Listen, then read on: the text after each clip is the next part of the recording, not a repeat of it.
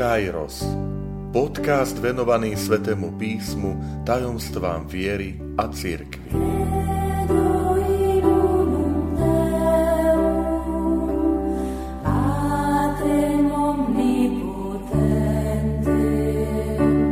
58. časť Boh Ježišovi Kristovi prekonáva ľudské priepasti.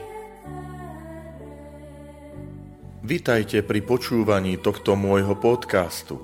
Volám sa František Trstenský a som spišský diecézny biskup. Milí priatelia, v tejto časti sa chcem zamýšľať nad jednou z kľúčových právd viery a to je vtelenie Božieho Syna.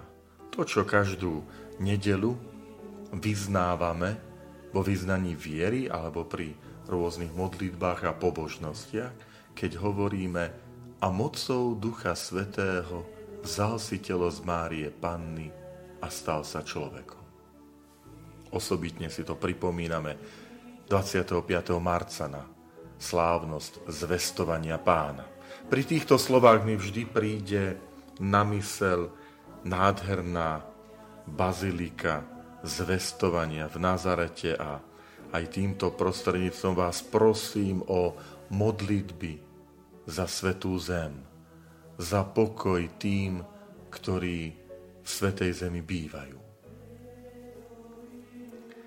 Aké dôsledky má táto pravda, že Boh sa stal človekom pre život kresťana?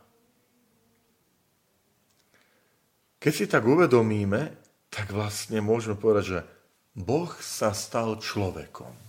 Stal sa jedným z nás.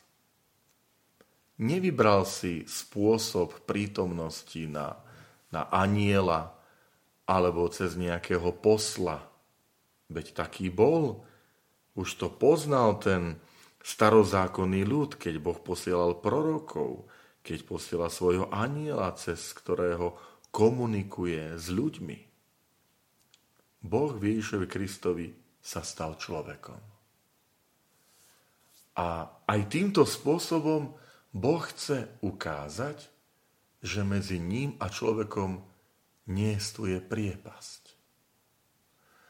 Totiž priepasť, ktorá sa vytvára medzi ľuďmi, je napríklad pri smrti. Uvedomujeme si to v tomto období modlitieb za zosnulých. Spomeňme si na známe podobenstvo o Boháčovi a Lazárovi, ako nám ho zachytil evanista Lukáš v 16. kapitole. Keď sám Ježiš v tom podobenstve hovorí, že medzi nami a vami je priepas, takže kto ako by chcel, nemôže prejsť od vás k nám a od nás k vám. Tak hovorí Abraham tomu boháčovi, ktorý sa po smrti ocitol v pekle. Samozrejme, tá priepas tam nesúala, lebo, lebo hriech a zlo vždy vedú do vytvárania priepasti. Ale Boží syn, keď sa stal človekom, narodil sa z Márie. A to znamená, že e, vyznávame, že v Ježovi Kristovi je pravá božská prirodzenosť a ľudská prirodzenosť. To božská osoba, ktorá má dve prirodzenosti. Božiu, božskú a ľudskú. A aký, aký charakter, aký, akú kvalitu má táto blízkosť? Je to vzťah matky a dieťaťa. Pretože Boží syn sa stal človekom, ale má aj ľudskú matku. A tak Boh, ktorý sa stal človekom, môže a je blízky, tak ako sú si blízki ľudia v rodine. Že je to otázka pokrvenstva, že je to otázka vzťahu matky a dieťaťa. Preto má pravdu, keď apoštol Pavol hovorí tom liste Efezanom v 3. kapitole, že e, v ňom, v Ježovi, máme prístup k Otcovi. Z tohto, milí priatelia, nám vychádza istá taká odvaha. Lebo takto to Boh chcel. Boh nám chce byť blízky. Boh sa rozhodol stať človekom. A spomeňme si, ako starom zákone patriarcha Abraham vyjednáva s Bohom, keď prosí o záchranu e, Sodomy a Gomory. Viera v túto pravdu, že Boh sa stal človekom, je vyjadrením práve tohto vzťahu. Že Boh nám nie je vzdialený že v každej etape nášho života, v každom stupni toho života máme blízko seba Boha, Ježiša Krista. A toto chcem dať aj ako podnet, milí priatelia, pre nás. Aby sme tak ako Boh, aj my boli ľuďmi, ktorí prekonávame priepasti k tým druhým. Nie, že priepasti vytvárame, lebo dá sa vytvárať priepasť, niekto to nazve múry, rozdelenia, priepasti, e, oddelenia, rozumiete? E, už akokoľvek to pomenujeme. Alebo môžem byť tým, kto je tvorcom, kto je staviteľom mostov, kto je tvorcom pokoja tomto nám je mne a môže byť všetkým nám veľkým vzorom práve svätý František z Asisi, ktorý sa modlil, Pane, urob ma tvorcom pokoja, urob ma nástrojom. Tam, kde je rozdelenie, aby som priniesol zjednotenie a tak ďalej, by mohli by sme to aplikovať. Tam, kde sú priepasti, aby som dokázal stavať mosty. Kde si múry, aby som dokázal tie múry búrať, otvárať brány, hľadať otvorenosť. To je veľmi dôležité poslanie nás, kresťanov. Ak ste trošku sledovali dianie ohľadom biskupskej synody v Ríme a potom čítali ten list účastníkov synody Božiemu ľudu, tak tam sa hovorí práve o takejto cirkvi, ktorá, ktorá vychádza zo seba, ktorá ide smerom k druhým ľuďom. Viera vo svojej podstate je zameraná na toho druhého človeka. A takáto je aj církev. Kristus nezaložil církev, aby bola uzavretá sama do seba. Ale aby sme, bolo, aby sme boli spoločenstvom Ježových učeníkov, ktorí vychádzajú k druhým. A neboja sa aj zaprášiť tými cestami ľudskými. Nie preto, aby sa im prispôsobili ale preto, aby sme boli blízko tým druhým. To vtelenie Božieho Syna má svoje vážne dôsledky, lebo Boh sa rozhodol vziať na seba ľudskú skúsenosť a nie poznanie akoby z druhej ruky. Sám Boh sa stal človekom. Rozumiete, trošku rozprávam ľudskou rečou, lebo ako inak, že samozrejme Boh je vševediaci, všemohúci. Hej. A predsa rozhodol sa spoznať človeka v jeho hĺbke. Stal sa sám človekom. To znamená, pozná ľudské túžby.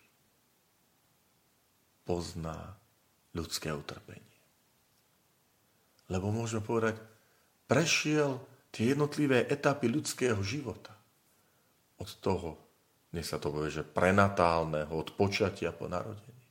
A tu rozumiete, celá tá nauka církvy, ktorá hovorí, je potrebné chrániť ľudský život od počatia. Lebo to je aj etapa Ježiša Krista, ktorou prešiel. Prešiel obdobím dieťaťa, potom postupne dospievania, dospelosti. Je zaujímavé, že Ježiš neprešiel obdobím staroby. A Ten známy kňaz Marek Gilský, z ktorého čerpám tieto myšlienky, ktorý nám dával duchovné cvičenia e, v Zakopanom, tak on tak pekne povedal, že možno práve preto, že Ježiš neprešiel touto etapou staroby, tak preto tak starší ľudia, že ich častejšie vidieť v kostole pri modlitbe. Pamätám si na také vyjadrenie e, istej pani, ku ktorej som chodíval na prvé piatky v Kešmarku a ona mi hovorila, že moje deti a vnúčatá mi niekedy tak vyčítajú, že babka, mama, keď k vám prídeme, vy sa stále len modlíte. Ja som vtedy povedal, mali by vám ruky boskávať, že je tu niekto, kto sa za nich neustále modlí, kto na nich myslí. A tak možno práve preto, že Boh sa zaujíma o tie starosti, o tie bolesti starých ľudí, pretože sám ako človek starobou neprešiel. Ale môžeme povedať, Ježiš dokonale rozumie ľuďom. Rozumie utrpeniu, pretože sám ním prešiel.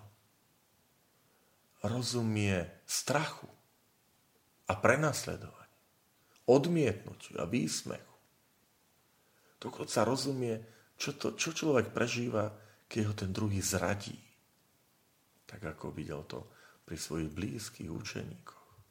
Alebo jedného z nich, keď ho zaprie. Dokonca môžeme povedať, že rozumie, čo to znamená, keď prídeme o niekoho blízkeho. Pretože podľa všetkého bol pri smrti svojho pestúna Jozefa. Tak rozumie aj potom ľudskej biede, hladu, únave, keď sám hovorí, že syn človeka nemá, kde by hlavu sklonil. Dokonca rozumie aj pokúšeniu, pretože sám bol pokúšaný na púšti, diabol. Boh nám rozumie.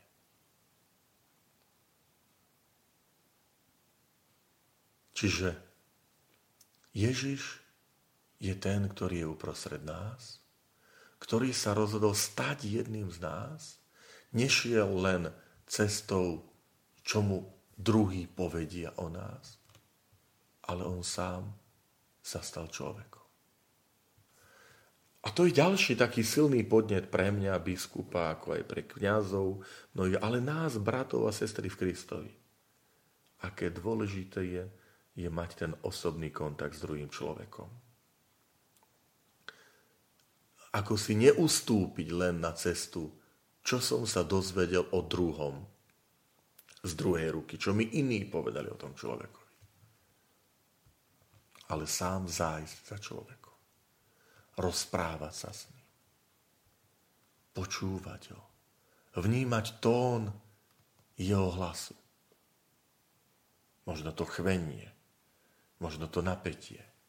Pozerať sa mu do očí a vidieť tam možno úzkosť alebo utrápenie, alebo naopak radosť, nadšenie. To sa nedá zistiť z nejakého napísaného mailu alebo SMS-ky. Milí priatelia, možno na ten nasledujúci týždeň do na ďalších dní vás chcem poprosiť práve o toto. Tie dni nám prinesú možnosť nie vytvárať priepasti, nie búrať mosty. Ale tak ako Boží syn sa stal človekom, lebo chcel preklenúť tú priepasť medzi Bohom a človekom. Že aj my tak v našich vzťahoch byť staviteľmi mostov. A potom tá blízkosť druhému človeku, že nikdy sa tak neuspokojiť vedomím, že mám o tebe informáciu. Dozvedel som sa o teba, iní mi povedali. Ale naopak, tú, to, to osobné stretnutie. ten pohľad do očí, ten, to načúvanie, tú farbu hlasu, možno chvenie, ten dotyk ruky. Taký sa stal Boh. Stal sa jedným z nás. Rozumie nám. Ale nám aj zanechal príklad, aby sme aj my šli touto cestou, ktorú nám On sám ukázal.